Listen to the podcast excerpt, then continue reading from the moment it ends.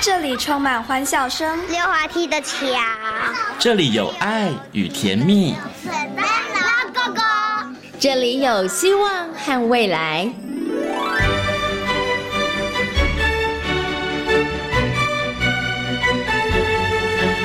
遇见幸福幼儿园，遇见幸福幼儿遇见幸福幼儿，遇见幸福幼儿园。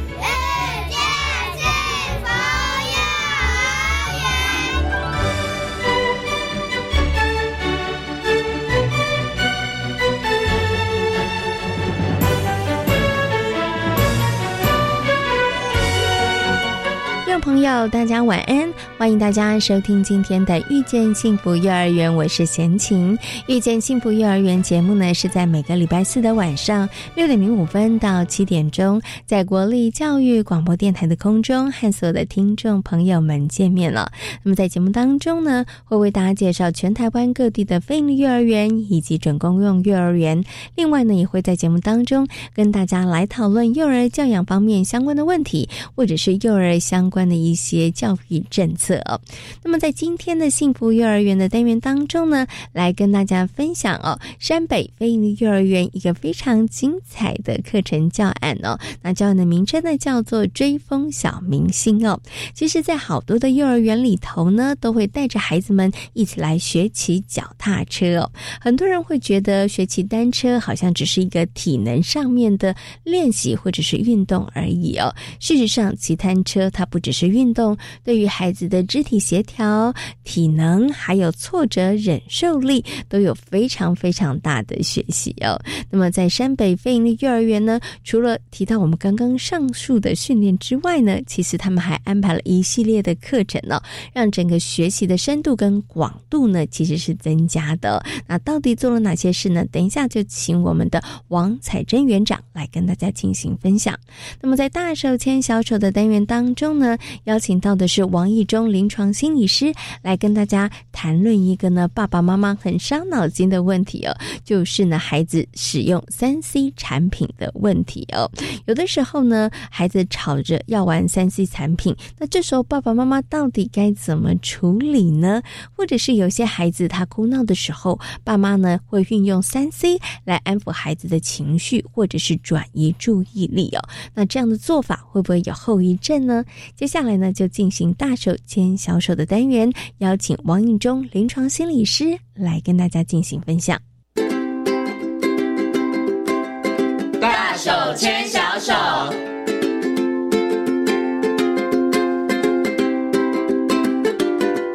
这里是教育广播电台，您现在所收听到的节目呢是遇见幸福幼儿园，我是贤晴。接下来呢，在节目当中呢，要进行的单元呢是大手牵小手。那么在今天大手牵小手的单元当中呢，很高兴的为大家邀请到王玉忠临床心理师呢来到节目当中，跟所有的爸爸妈妈呢来讨论一个呢，其实也是很多的父母亲很困扰的问题，就是孩子使用三 C 方面相关的问题。首先呢，先跟我们的易中心理师问声好，Hello，易中心理师你好，贤晴好，各位听众大家好。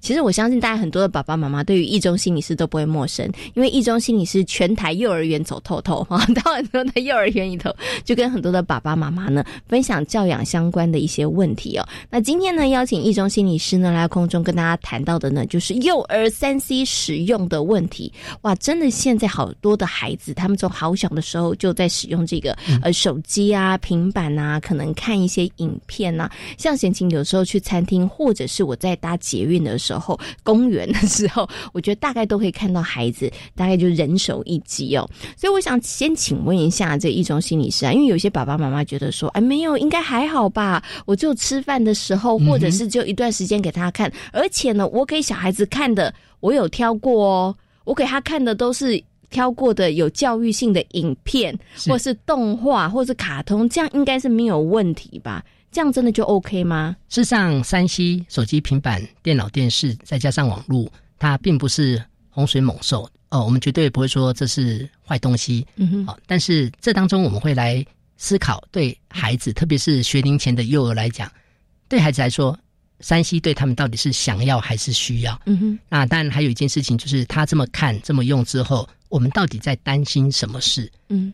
如果说孩子用了之后，我们发现他的态度。没变，情绪没变，作息没变，然后对于一些学习的事物还是充满的好奇、兴趣跟热情。嗯，好，甚至没有影响了。你带出去外面，他也是非常的乐意。嗯哼，那当然也不至于说还没进小学就戴上眼镜。嗯哼，那也不至于说，哎，整个姿势看起来姿势怪怪怪怪的。那这这个当然就表示在使用上是单纯的。嗯哼哼哼，没有太大的问题。啊，对，因为有的孩子是你让他看了之后，你要收，嗯，但是他会开始哭、开始闹、开始尖叫。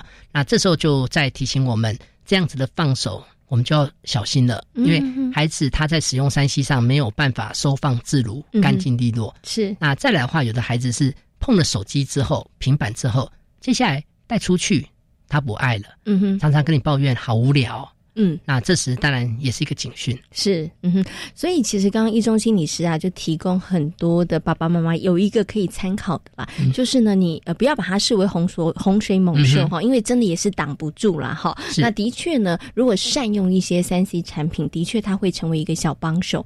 但是刚刚一中心理师有提到，就是要看看孩子有没有因为使用这些三 C 产品之后有一些改变。但是我想请问一下一中心理师，可能有些爸爸妈妈说。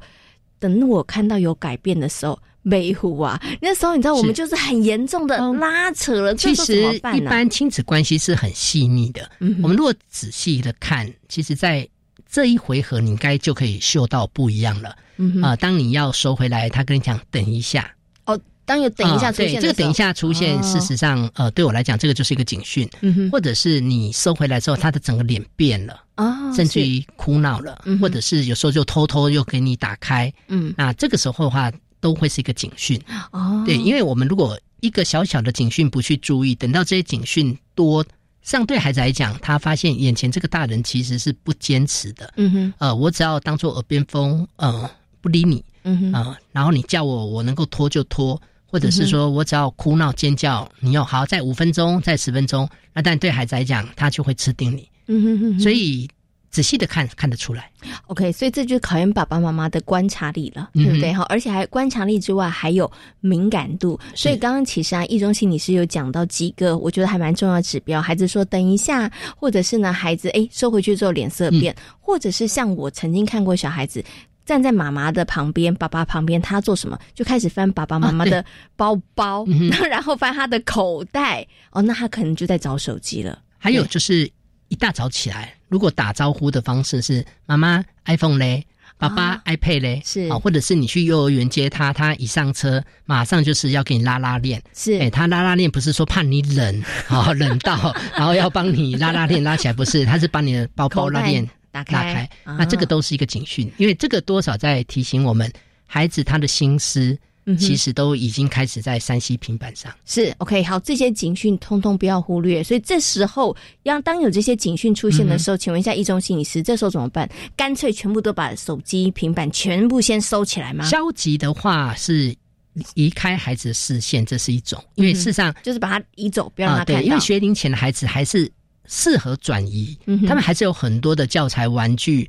生活周遭像小公园等等，这些都可以转移的部分。嗯哼，而且对学龄前说真的，山西并不是真的那么需要。嗯哼，也就是一个学龄前的孩子没有碰山西，对他的发展并不会怎样。嗯哼，对，所以这时当他如果真的是警讯出来，呃，稍微开始管制时间。嗯，那但这个管制时间，我们通常也在观察。好，以前可能每天让你碰，主要是因为你拿了还。干净利落，可是现在发现收回来开始要还不还的，好，我就先开始两天、三天、一个礼拜。那这个时候，如果孩子很自然又去玩别的事情，那多少你就可以稍微放松一点。那这时如果说，哎，真的需要再拿出来。那接下来再来看孩子收的时候，他是状况。对，嗯，OK，好，所以这个爸爸妈妈呢，刚刚一中心理师有讲比较消极啦的一个做法，你就是干脆就先收起来，对不对？哈，那比较积极的做法是什么呢？呃，积极做法，但你收起来之后，你接下来这些时间要让他有机会做别的事，嗯，对，因为事实上时间就是这么多，注意力就是这么多，所以我现在像有的爸妈是我帮你收了，但是孩子没事做。他就无聊了。对，那积极一点的话，就是我生活中让你的注意力转换到其他的活动、其他生活周遭的事物。那当孩子注意力他可以分散在不同的事情上，他就比较不需要老是把心思摆在手机、平板。嗯，是 OK。好，我觉得可能要真的是呃要有这个积极的作为了，因为等到孩子他真的没事做的时候，他也会跟你吵。嗯，对，那爸爸妈妈你可能就会觉得啊长了，或者觉得哇吵不过了，然后你还是把手机。我们很容易妥协啦。对，因为有时候常常爸妈可能我跟你讲哦，今天最后一次哦，嗯呃，但是明天还有一次，每每天这句话都是最后一次，都是隔天爸妈还会再重讲，所以孩子也很清楚，呃，你们大人事实上嘴巴讲是讲，最后你还是会。屈服于我，对，就是 好吧，拿出来，你也被我摆平了，这样。好，所以呢，真的有警讯察觉之后呢，比较好的是积极的做法，就是爸爸妈妈呢，除了你把手机或是平板不要让孩子接触，少接触之外，你要更积极的帮他安排一些活动，或者带着他去参与一些活动，是。对，让他会发现说，哇，其实好玩的事情很多哦，哈，不是只有手机跟平板而已，哈。好，所以刚刚呢，一中心理师有跟大家谈到，其实不是不能用三 C 啦，啊，对。对。好，但是呢，要聪明一点哈，就爸爸妈妈真的要关心孩子，也不要想说，哎，丢给小孩子，小孩不吵就好了哈。所以我接下来想请问一下易中心理是一个问题哦，因为有些爸爸妈妈他们其实也熟得很好哦，但是他们会说，那我只有在小朋友，比如说哭闹啊，哈，或者是说我要转移他注意力的时候，我把这个手机、平板拿出来，那这样应该就没事了。这个是最不建议的啦，尤其是孩子在哭闹的时候，呃，当孩子在哭闹，假设。我们没有去了解原因，我们只是想要摆平他。实际上，孩子的哭闹是一个讯息。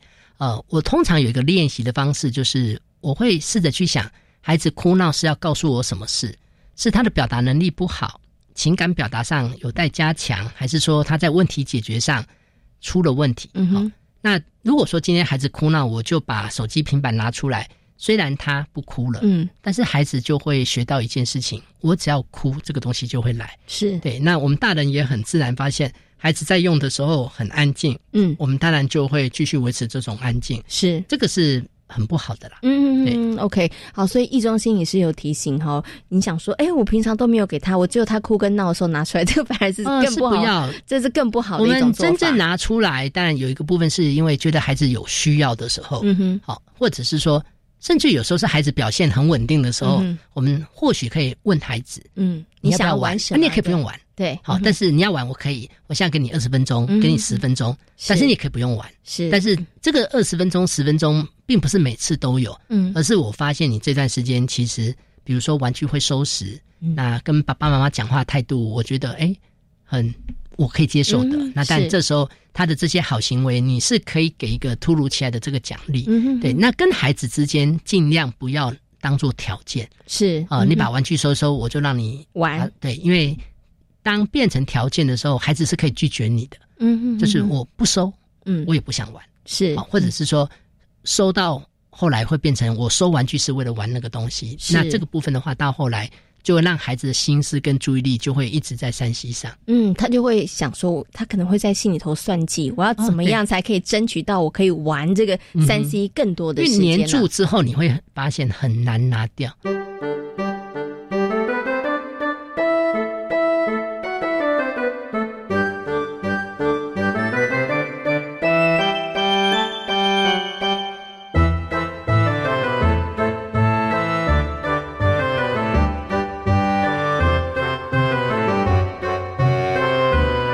所以刚刚有提醒了哈，就是呢，千万不要拿三 C 产品，然后来转移孩子的可能情绪。对哈，孩子真的这个情绪发生的时候，我觉得爸爸妈妈要认真的去倾听，或者是要去研究，或者是了解他到底为什么会有这样的情绪反应哈，这才是比较根本的方法了。你只是让他短暂的安静，但是问题没有解决，你可能后面还有更多的后续的问题会衍生产生，对不对？好，那刚刚呢，其实啊，易中心也是有告诉大家了，就是孩子使用呢，但是呢，要稍微察觉一下。但是这时候我就想请问一下易中心理师了，万一有些爸爸妈妈已经错过那个黄金察觉时期，现在孩子已经真的跟三 C，你知道巴迪巴迪是很难分难舍了。有的时候一拿，你知道就是亲子冲突的开始，然后孩子呢一停下来就是开始吵着我要我要。对我也曾经做捷运的时候看到一个小孩，真的就是大哭大闹，妈妈。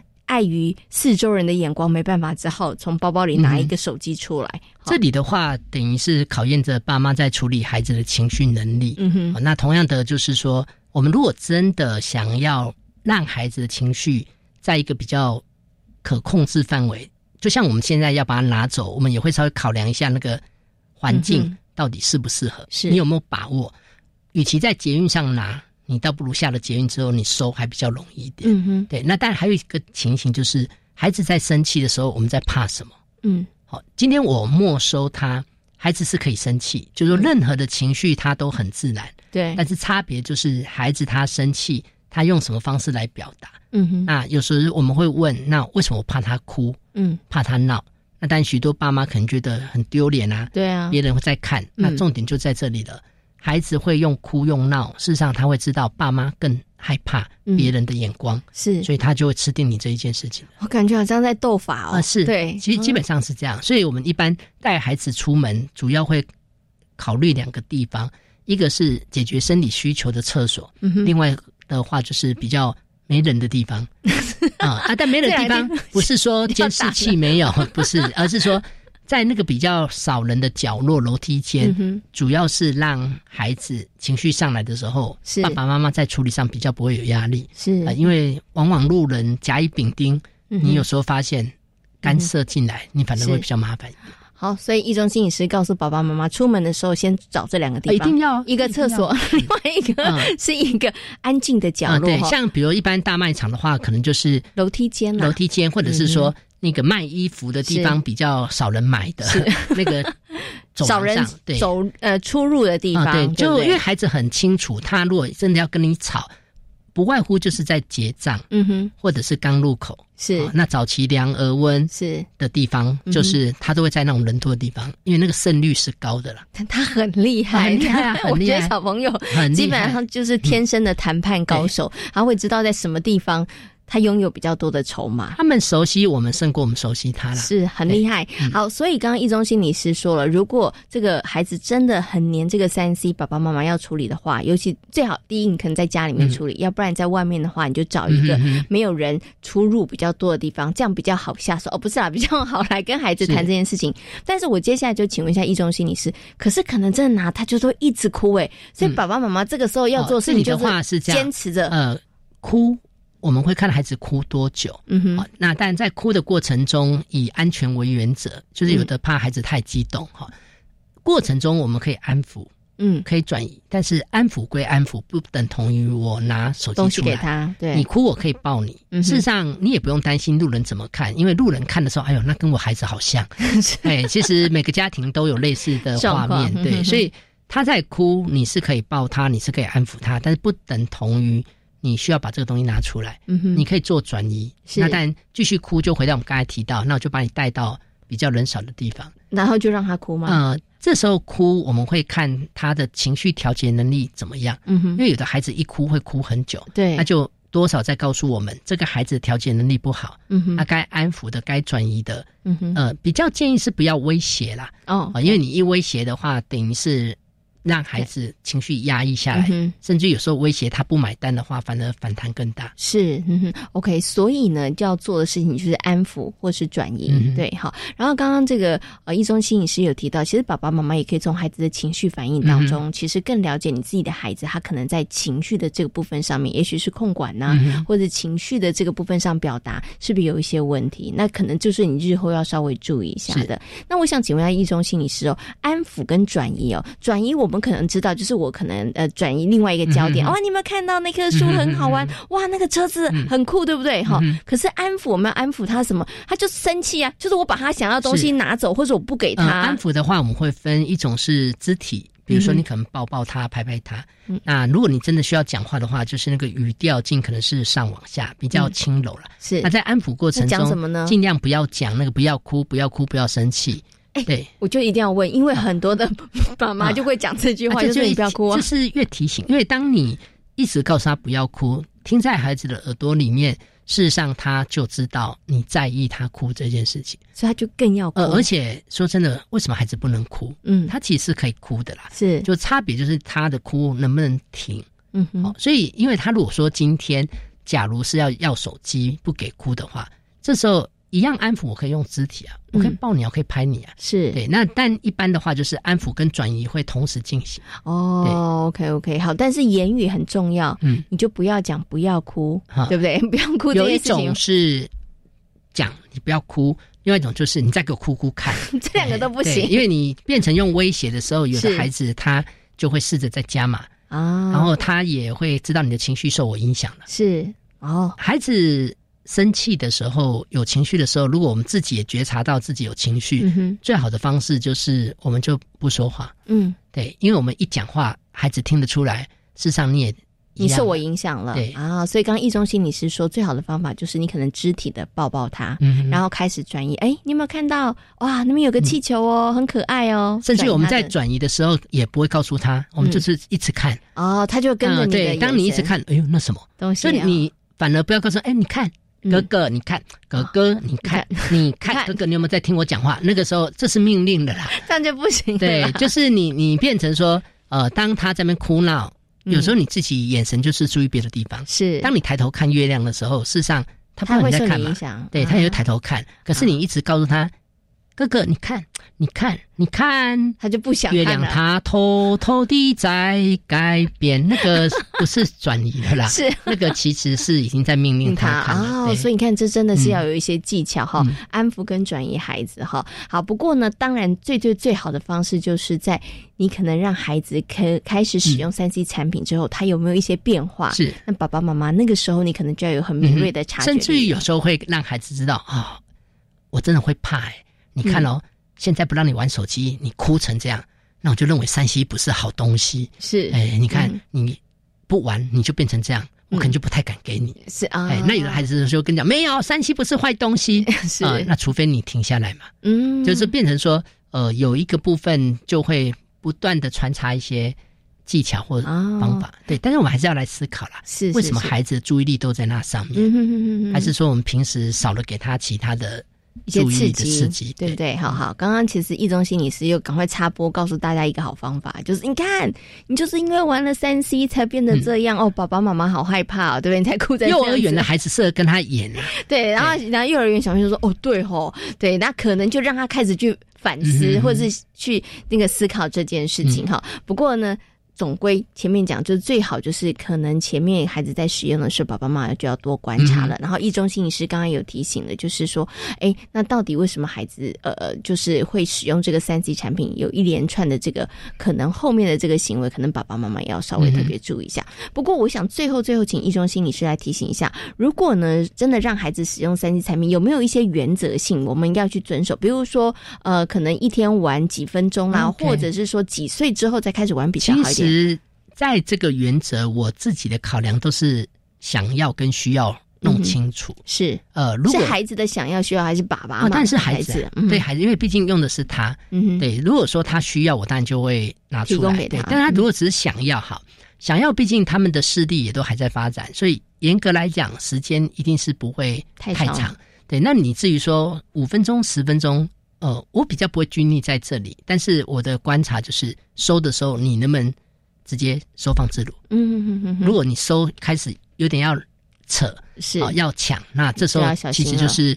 觉得不适合了。嗯嗯，OK，好。所以刚刚易中心你是再次提醒哈，就是要看看孩子是需要还是想要。如果孩子是想要的话，其实如果孩子是想要，我觉得爸爸妈妈也可以思考一下，孩子的生活当中会不会刺激真的太少了一点哈？因为真的好玩的事情，尤其对于幼儿来讲，那真的有很多很好玩的事情啊。连公园的溜滑梯应该都很有趣，他们应该都可以玩出很多不一样的花样。可是为什么孩子他这么想要玩手机？那是不是平？平常这部分上面的接触或是刺激真的比较少一点了啊，那可能爸爸妈妈在这个部分上面就要做一些些的调整了哈。好，那今天呢也非常谢谢呢一中心理师在空中呢跟大家讨论到了幼儿三 C 使用方面相关的问题。再次提醒大家不要把三 C 视为洪水猛兽，但是呢爸爸妈妈一定也要聪明的这个使用啦。好，然后呢我觉得也要帮助孩子啊，因为孩子年纪小，也需要父母亲稍微来帮助他们协助他们。好，那今天。也非常谢谢一中心理师，谢谢，谢谢。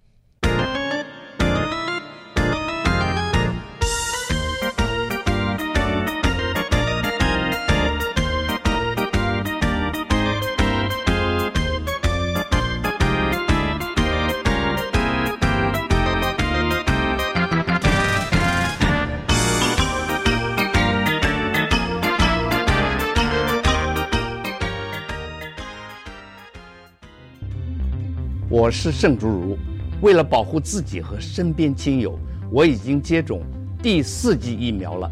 除此之外，维持防疫好习惯也很重要，并多关心年长、有慢性病或重大疾病的亲友。疫情变化多，请您跟我一起完整接种疫苗，落实防疫护安康。有政府，请安心。以上广告由行政院与机关署提供。各位老朋友，各位好朋友，我是常勤芬，我回来了。周一到周五零点到一点重新归零，我们有更新更好的精彩的节目内容，欢迎旧与新知大家归队。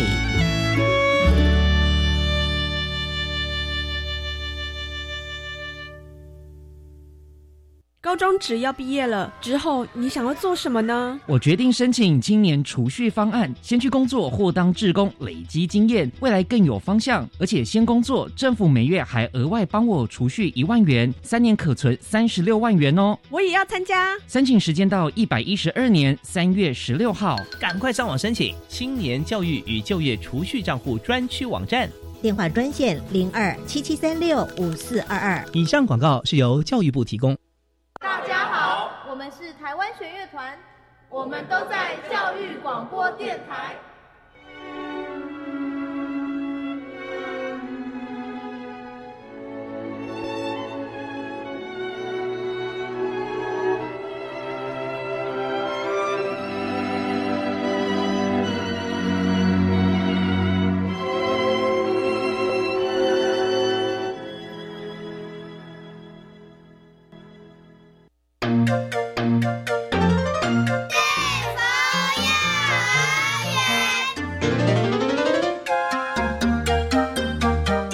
里是教育广播电台，您现在所收听到的节目呢是幸福幼儿园，我是贤琴。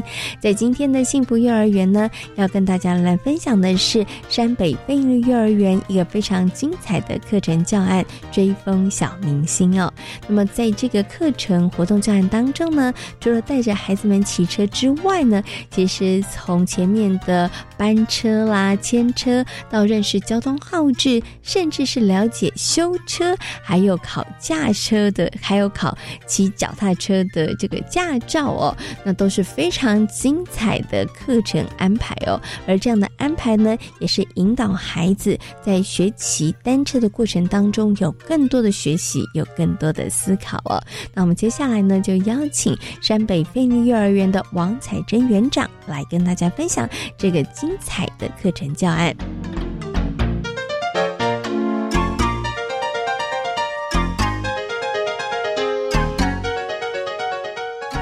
我们今天呢，要请山北飞利幼儿园的王彩珍园长来跟大家分享他们在今年度所进行的一个课程活动哦，非常非常的厉害哦，就是让大班的小朋友从不会骑脚踏车，成为每一位都是追风高手哈。好，那怎么样让孩子真的从无然后到有这一步一步，你会发现老师都做了非常非常细心，而且非常我觉得呃算是那个面面俱到，能够想的其实都有想到哈。所以我们今天请我们的园长来跟大家分享这个追风小明星的教案活动哦。我想是不是可以先请园长跟大家谈一下，当时为什么会想要让大班的小朋友他们来学骑这个脚踏车呢？嗯，好，没有问题。那接下来呢，就是要跟大家分享一下诺贝尔班这学期追风小明星的缘起。那这一班的孩子是从米罗班，就是从两岁。一直经历米罗、雨果、奥斯卡到诺贝尔的班级，那老师在这一段期间，其实就是秉持着要让孩子有很很好很好的体力，所以他们做了非常非常多的运动。那到了学期，呃，到了他们大班这一学期之后，老师就有一个发想，到了下学期。嗯，我到底可以让孩子从三倍学会一个什么样的能力，是他一辈子可以受用的呢？所以两位老师讨论了很久之后呢，他们就跟我讨论说：“园长，我想要让孩子们骑脚踏车。”他们可能觉得说园长会拒绝他们，可是没想到园长是全力的支持他们，说：“没问题啊，那你们想怎么做呢？”他们就说：“园长，我可以先提早开班亲会嘛，让家长可以让家长可以离。”了解我们所谓的课课程设计的目标跟过程跟计划，然后如果取得家长的同意的话呢，我们就要开始实现这个部分。嗯。好，所以呢，老师们是很有计划性要做哈。对，但是我觉得，刚刚园长提到一个重点，就是说，虽然我们现在在讲的是大班的小朋友，然后老师提出这样的计划，说，哎，让小朋友学骑脚踏车，但是我觉得在这个计划之前，其实老师已经默默做了很多打底的工作，就是小朋友的体能。能力好，包含体力，还包含他可能有一些技巧，像骑脚踏车什么很重要，平衡感很重要。所以其实这些能力，其实从小朋友小班的时候，他们其实就慢慢的训练，慢慢的积累了哈。好，所以刚刚有提到了，老师发现孩子应该可以了，所以要做这个挑战，那也就先开了这个班亲会，然后先征询家长的同意。有没有家长很担心，说小朋友骑脚踏车很危险呢？有没有家长会有点担心？有一开始家长也是担心孩子要上路的这个部分，当然是非常非常担心。我自己也是一位妈妈，我当然也是一样会担心。不过老师在班新会的时候跟家长说明的非常清楚，我们不止让孩子学会骑脚踏车的能力，我们除了让他学会了这样的基本能力以外，我们其实也会加入了安全意识。比方说，我们骑脚踏车也是跟行人走路一样，必须要靠右，也是要遵守号志，也是要注意来往的车。量，所以在经过这样子的说明之后呢，虽然我相信家长还是有一点担心，不过他们最后还是决定大力的支持老师的做法。嗯。这个部分真的要给家长拍拍手，因为真的家长的放手，你才能够成就孩子的成长哈。可是刚刚园长在讲的时候，大家有听出重点了吗？所以山北飞鹰幼儿园小朋友骑脚踏车，不是只是在公园骑一骑而已，也不是只是在操场骑一骑而已，他们要骑上马路哈。因为老师又帮他们定了一个目标，要从山北飞鹰幼儿园所在地哈中和骑到新店，这其实真的是不容易的事。情哈好，不过刚刚呢，园长有提到了哈，老师们他们其实就有呃跟家长提到了一些可能家长会担心的这个部分，然后呢也说明了可能会怎么做哈，所以我想接下来就请园长跟大家好好来谈啦，到底怎么样一步一步真的可以从中和骑到新店？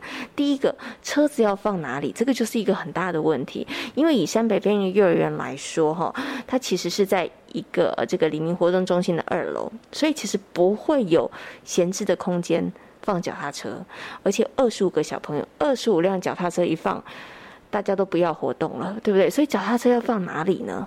是，我觉得老师在一开始安排设计活动的时候，他们就已经设想好，我们三楼的菜园是有一个空间是可以让。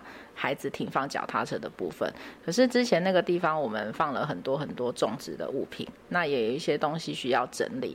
于是呢，老师跟着孩子一起发想说，那如果我们把那个地方稍做个整理，是不是一个很让脚踏车可以？很适当放脚踏车的位置，对孩子都觉得对，那个地方好像是真的不错，因为它是一个棚子，室内的环境，那把车子停进去一定会很安全，就是车子可能也不会容易坏掉。于是老师带着孩子，大概花了一个多礼拜的时间去打扫那个空间，把那个空间清出来之后，我们也用了家长的资源，还有社区的资源去借了站板，把那个空间架起来，让脚踏车可以停在上面。那也要非常感谢家长们都自己提供自己的脚踏车，学校没有提供脚踏车，都是家长早上或是下午的时候开车自己把脚踏车送来，然后停到楼上的停车场。是 是，所以家长的支持真的真的非常的重要。对，然后他们也买了脚架，买了水壶架，然后就是让孩子能够在配备完全的之下，可以去学脚踏车这件这件事情。那除此之外，家长也。也听从老师的建议，帮孩子戴了安全帽，戴了护膝，还有护腕，然后穿了合适的服装跟鞋子，然后让孩子每天来挑战练习骑车这件事情。所以课程活动安排不是只是老师的责任，不是老师光出点子，或者是老师去引导孩子，还有的时候真的需要家长的大力协助，哈，才可以让我们的孩子他们其实有更多的学习的机会哦。所以在山北飞林幼儿园非常特别，他们有一个脚踏车的停车场，但是这个脚踏车停车场它又很特殊的是，它在三楼，所以是不是就意味着小朋友每一次要骑车的时候，他们要先去三楼，然后再把车子牵下来啊？是，不过幸好是我们在李明活动中心，我们有电梯。幸好我们有电梯，所以每次在骑车的时候，真的是一个大工程。办公室的行政老师跟园长可能都要去协助，然后开始把脚踏车堆叠在电梯里，然后送下楼之后，还要有老师在楼下把车牵出来。所以我们大概每次练车的时候，大概都要花二十分钟左右的时间，让大家都有车子可以骑。对。OK，好，所以这个跟一般的幼儿园小朋友骑脚踏车不太一样的哈。但是我觉得老师真的也很有心，因为老师也愿意带着孩子们。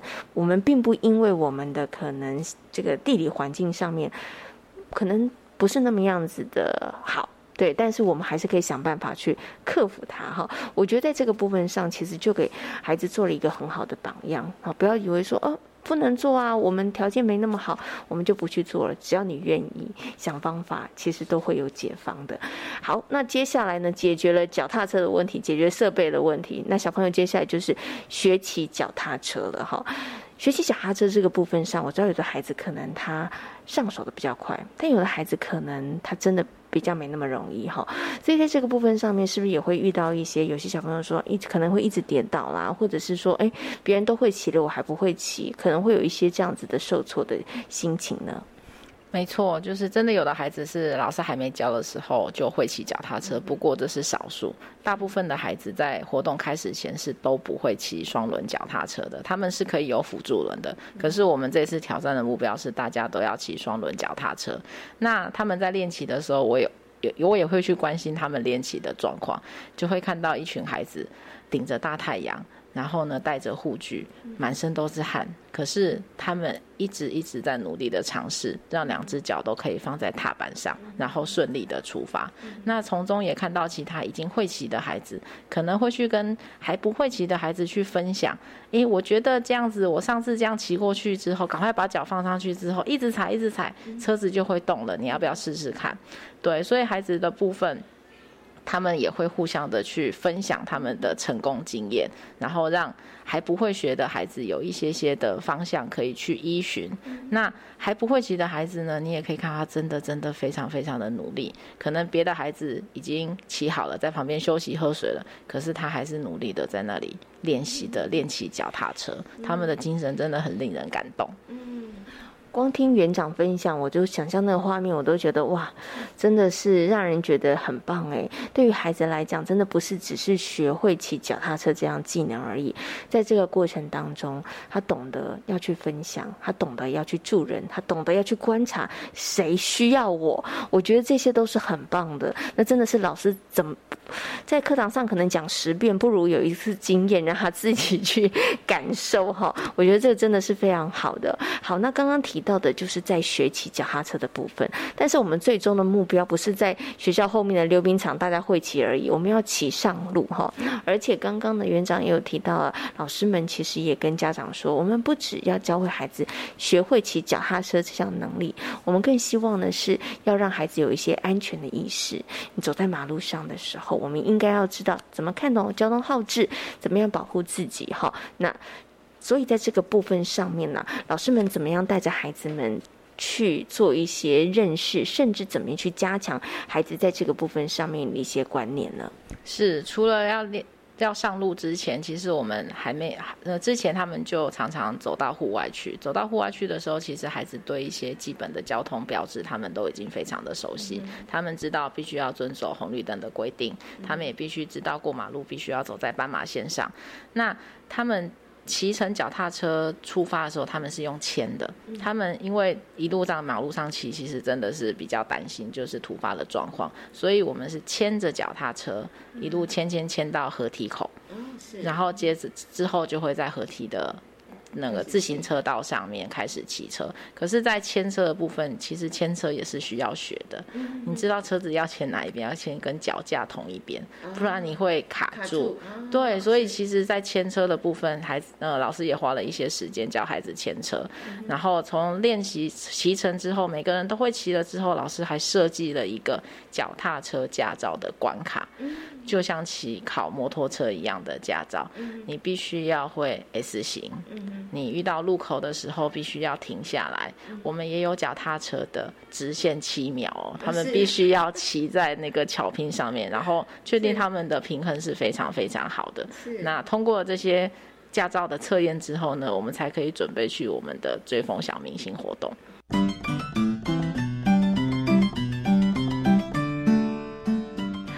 是真的非常非常的有心，而且好有创意哦。如果你真的说来，你骑给老师看一下，小朋友可能就觉得无趣了。对，但是呢，如果跟小朋友说你们会骑了，但是你们有没有办法可以考到驾照呢？我觉得对于孩子来讲，那就是一个游戏，然后也是一个挑战哈。其实老师也就从这个挑战当中，从这样子的一个考自行车驾照的一个小小的活动当中，就可以知道孩子的能力够不够稳，你的平衡感好不好。好，然后你能不能看得懂这个交通号志就非常重要哈。可是我想请问一下这个园长，我们刚刚讲这些都已经，我觉得都做到方方面面非常的俱全，但是有的时候啊，人算不如天算，脚踏车会坏掉，那这时候怎么办呢？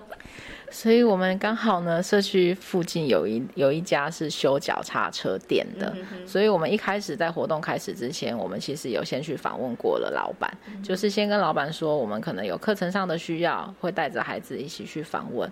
无奈疫情啊，真的让大家的生活都步调都变了，所以这个活动。的部分本来是要去访问的，到最后我们是老师跟带着孩子一起去讨论完之后，实际上在练车的时候遇到问题的时候，老师就带着孩子一起把车牵到店里，然后请脚踏车店的老板帮忙修理。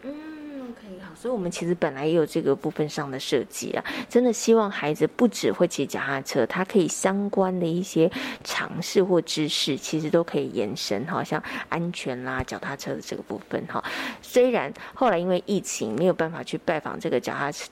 脚踏车车店的老板，但没关系，车坏了 也是一个很好的机会。对，大家可以从这个过程当中可以学习，可以看看老板怎么修车。因为在修车过程当中，老板也会透露个一两个绝招，告诉大家骑脚踏车的时候要注意什么状况哈，怎么样才可以呃好好的爱护你的脚踏车，同时也可以保护你的安全哈。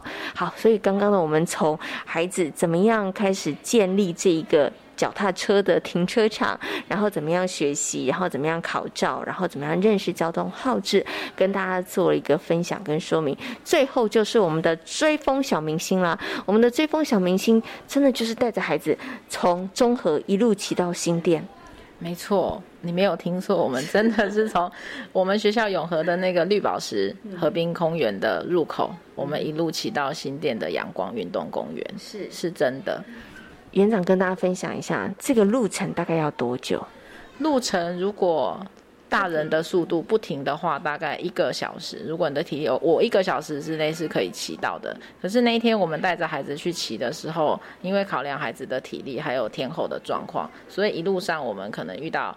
比较大棵的树，我们就会稍微停留等待一下。所以那天我们是三点出发，下呃早上九点出发，下午三点左右才回到学校。嗯，对。那那一天的经验，因为我也有跟着去，所以我非常能够了解跟体会那一天的状况。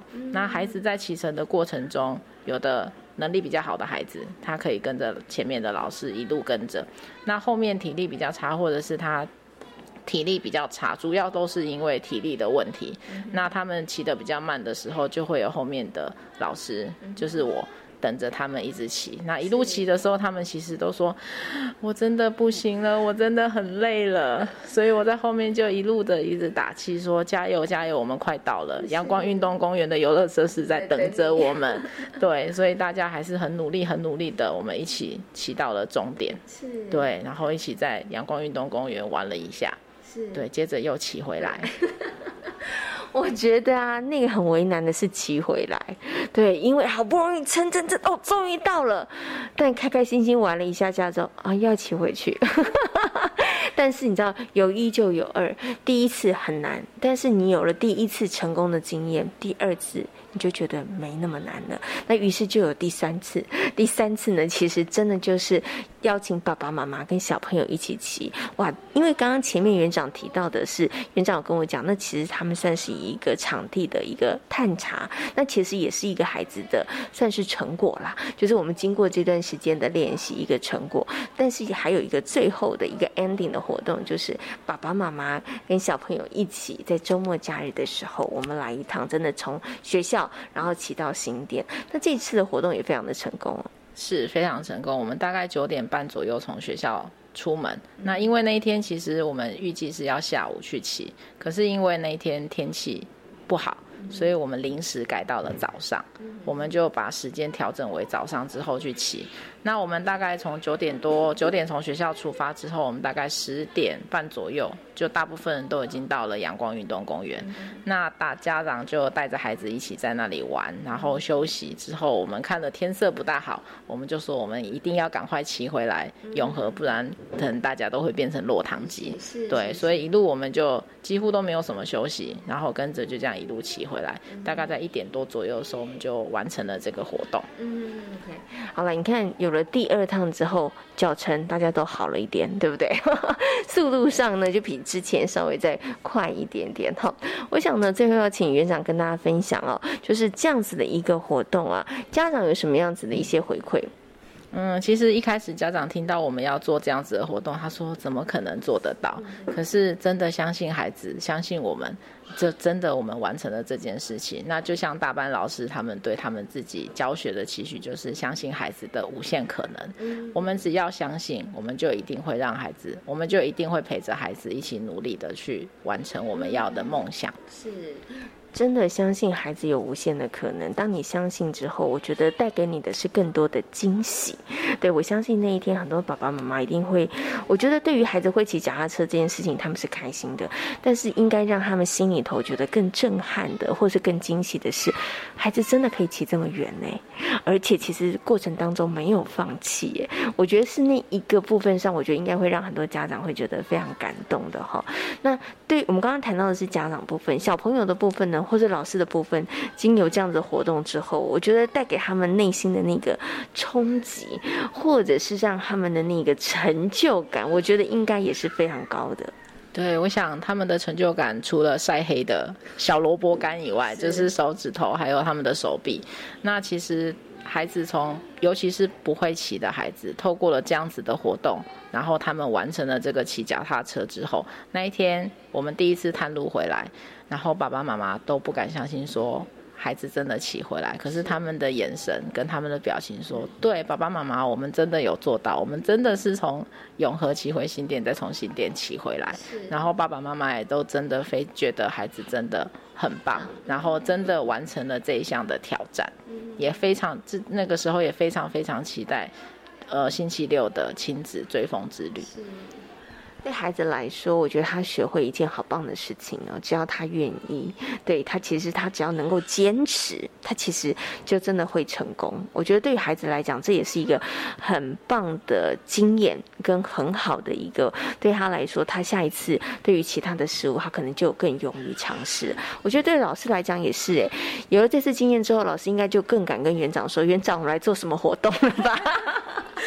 没错，没错，没错。我相信只要老师规划好，孩子都准备好，我这边一定是全力支持他们的。是 OK，好，今天呢也非常谢谢呢我们的王彩珍园长跟大家分享我们山北飞营幼儿园的追风小明星的一个课程活动教案，也非常谢谢我们的王园长，谢谢您，谢谢，谢谢贤琴。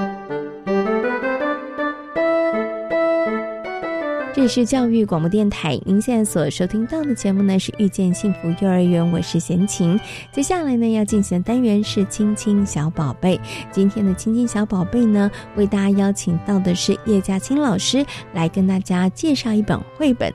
今天介绍的绘本名称叫做《我的古怪房间》。亲亲小宝贝。大家好，我是嘉青老师。今天要和大家介绍的绘本是《我的古怪房间》。这本书呢，适读的年龄是三岁以上。呃，和大家介绍这本书的理由是因为啊，我们知道哈，一个人的自尊、自信和身心的健康是有绝对的关系。人呢，就算生病了，我们还是需要接受全人的照顾。我的古怪房间这本书呢，它就反映了许多人共同的经验，还有对于疾病的恐惧。他透过了一些象征的方式，表达出对于生还有死的挣扎。另外，对于这个病情的困惑呢，也是这本书里头所要表现的。他最后的结局非常的正面啊，打开了一扇这个希望之窗。所以这本书呢，非常适合所有的孩子阅读。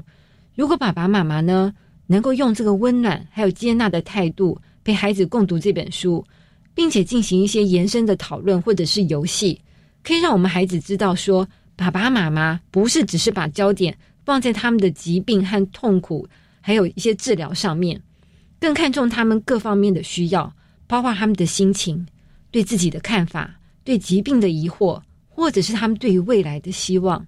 那我的古怪房间呢？这本书比较特别的是说，它的整体它是用非常简单的。就是暖色系的黄色、冷色系的蓝色，还有黑色为主。它主要是要强强烈的表现出孩子在欢喜还有担忧之间，他整个的情绪他的一个转换。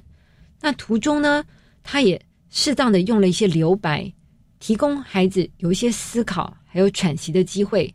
那我们也会发现哈，他在这个呃 X 光透视图上，它出现了红点，还有手臂上的红针孔。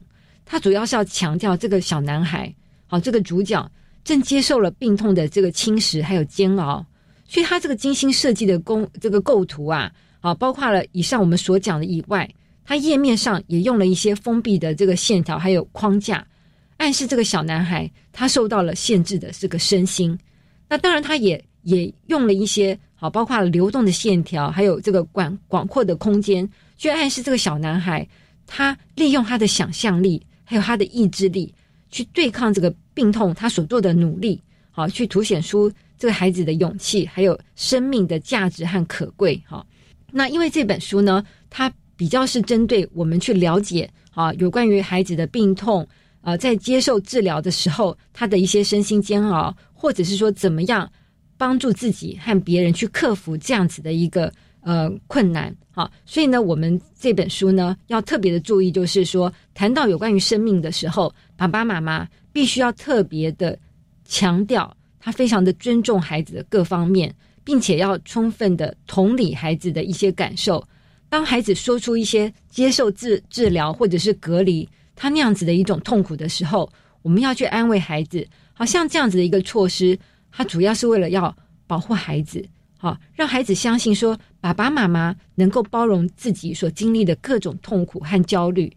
当这个孩子一旦知道自己和所爱的人仍然保持了非常紧密连结的关系，而且随时呢都能够受到保护和支持的时候，他就会有勇气还有信心去面对治疗的这种身心不适的感觉。啊，另外我们在呃这个阅读这本书的时候呢，也能够透过一些延伸活动让。孩子去放轻松，好，例如像是这个艺术的彩绘，我们可以帮助孩子更明确的去传达他们可能表所表达不清楚的一些身心状态，好，帮助他们去呃增进内在力量的一个整合，好，例如说，我们爸爸妈妈可以和孩子一起进行一些双人的彩绘活动，啊，准备的材料很简单，就是一张白纸，好，蜡笔还有彩色笔，呃，这个步骤呢也非常的容易，好，就是。我们先阅读完我的古怪房间之后，爸爸妈妈和孩子一起合作，好在白纸上彩绘你们读完这本书的一些感觉。那注意在合作的时候啊，要随时观察，还有配合对方进行一些纸上的对话。那共同绘画完成之后，爸爸妈妈呢也可以和孩子自由的讨论，在活动中我们有什么样的想法和感受，让孩子能够尽情的发泄。好，然后呢，我们去了解他。那呃，这时候也是一个非常好的一个同理和安慰孩子和鼓励孩子的一个机会。这就是今天和大家介绍这本书的理由。好，谢谢大家。在今天遇见幸福幼儿园的节目当中，为大家邀请到了王义忠临床心理师，跟大家谈到了幼儿使用三 C 方面相关的问题。另外呢，也跟大家分享了山北费力幼儿园精彩的追风小明星的教案哦。明天呢就是小年夜了，今天呢也是工作的最后一天了，在这边呢先跟所有的听众朋友们拜个早年，希望大家呢兔年一路红兔大。发展哈，然后平安身心健康哦，也希望大家呢在新的一年里头继续给我们节目支持和鼓励哦，祝福大家新春愉快，新年快乐！我们下个礼拜同时间空中再会，拜拜。